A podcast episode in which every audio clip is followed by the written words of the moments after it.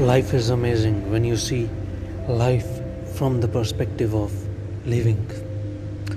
That makes you feel like growing, feel like you are alive. You know what? Life is all there, like an air.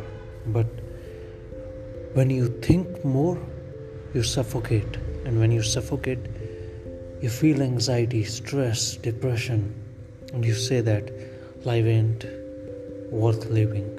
But the truth is, life is all set to make us free from all the worries, sorrows, and everything that we see. But yes, life is all up to us and how we celebrate it. Wishing you all a very happy life.